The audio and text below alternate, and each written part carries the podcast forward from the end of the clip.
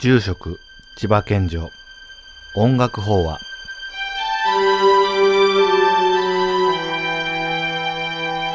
この番組は僧侶でミュージシャンでもある私千葉県女が素敵な名曲を仏教的観点で掘り下げていき心がスーッと楽になるそして元気になるような音楽法話番組です。番組の中で法話がイメージできるように私自身がサックス演奏も行っていきますからね。また特別な御朱印のプレゼント応募なんかもありますのでね。お楽しみに。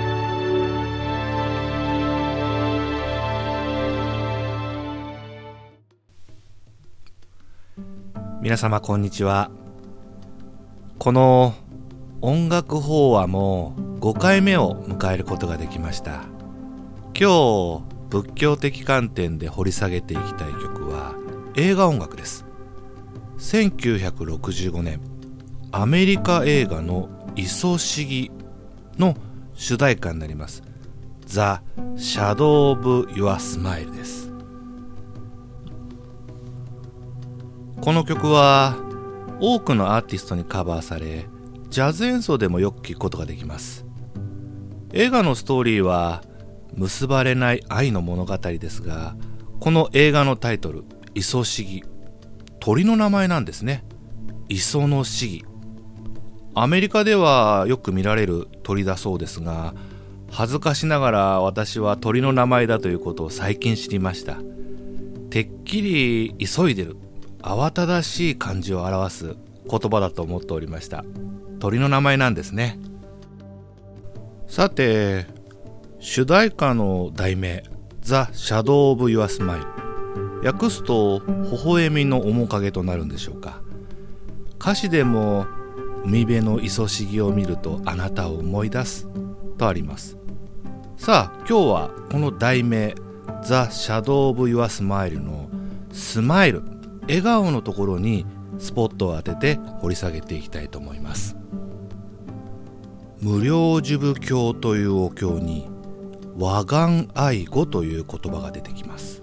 和顔すなわち笑顔スマイルなんですね。愛語というのは優しい思いやりのある言葉。お経では何と言ってるかというと笑顔優しい言葉。それはお布施だと言ってます。お布施というとお寺に納めるお金のことを連想してしまうんですが布施とは施しのことで見返りを求めない恵みということです。この見返りを求めない恵みいわゆるお布施は決して物やお金ではなく笑顔や優しい言葉でもできると言っています。ではなぜ不正をしなさいと言っているのか。お悟りというと大きなものになってしまいますが私たち人が本来の人の心に目覚めるためにすべきだという教えに六原密という教えがあります。その6つの教え六原密の中に伏せ見返りを求めない恵みとあります。ですから私たち人が本来の人の心に目覚めるために伏せをしなさいということです。人のために惜しみなく何か良いことをする。それは有形無形であり自分の知識を教える。手伝いをする。良い行いを褒める。快く場所を提供する。これらも不正だと説いておられます。和顔愛語には続きがありましてその続きが和顔愛語。繊維縄文という言葉が続きます繊維縄文という言葉の意味は相手の気持ちを先に察してその望みを受け取って自分が満たしてあげること。相手のために何ができるか自ら進んで手を差し伸べていくことが大事なんではないでしょうか。またジリリタという言葉があります。ジリリタのリタ。これは他者、他人の利得です。すなわち相手を幸せにすることそれが自分が幸せになれる自利なんですね自分の利得相手を幸せにすることが自分の幸せになるということですということでその反対が自分の幸せ自分の幸せ自分だけの利得を考えるとガリガリということになります。我の利得我の利得です。相手の幸せを思った行動や言葉は必ず自分自身に幸せを運んできてくれるということです。明るい提灯で相手の足元を照らしてあげればおのずと自分の足元が明るいと言ったら分かりやすいでしょうか。自分のことだけを考えて周囲と争って苦しんでいる人同じ状況に置かれてもお互いを助け合い楽しく過ごしている人。特に今の世の中俺が俺がのがを捨てておかげおかげのげで暮らしていかないといけないんではないでしょうか。90歳を過ぎて詩を書き始めた柴田豊さん。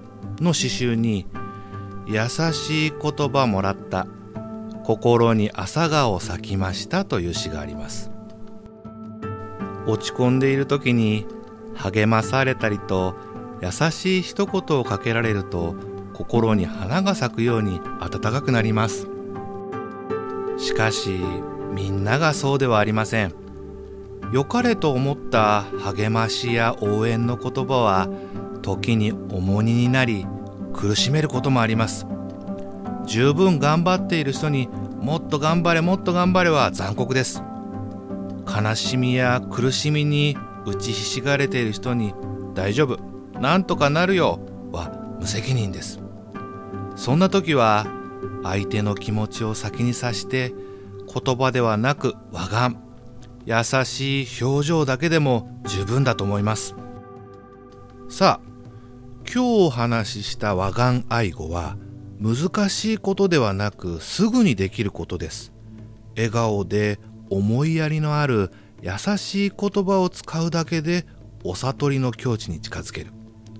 仏教の教えは難しくないんです。簡単なことなんです。しかし人間は簡単なことがなかなかできないんですね。それでは私千葉健女がアルトサックスでお届けする The Shadow of Your Smile。いそしぎです。いかがだったでしょうか？イソシギをお送りしました。ちなみに私が一番好きなイソシギの演奏は大好きな渡辺貞夫さんが演奏しているイソシギが大好きです。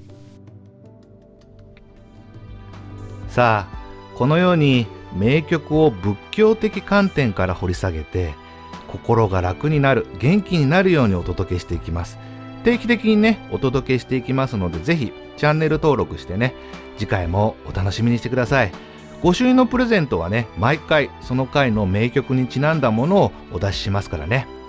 それではまたお相手は生息寺住職千葉健城でした。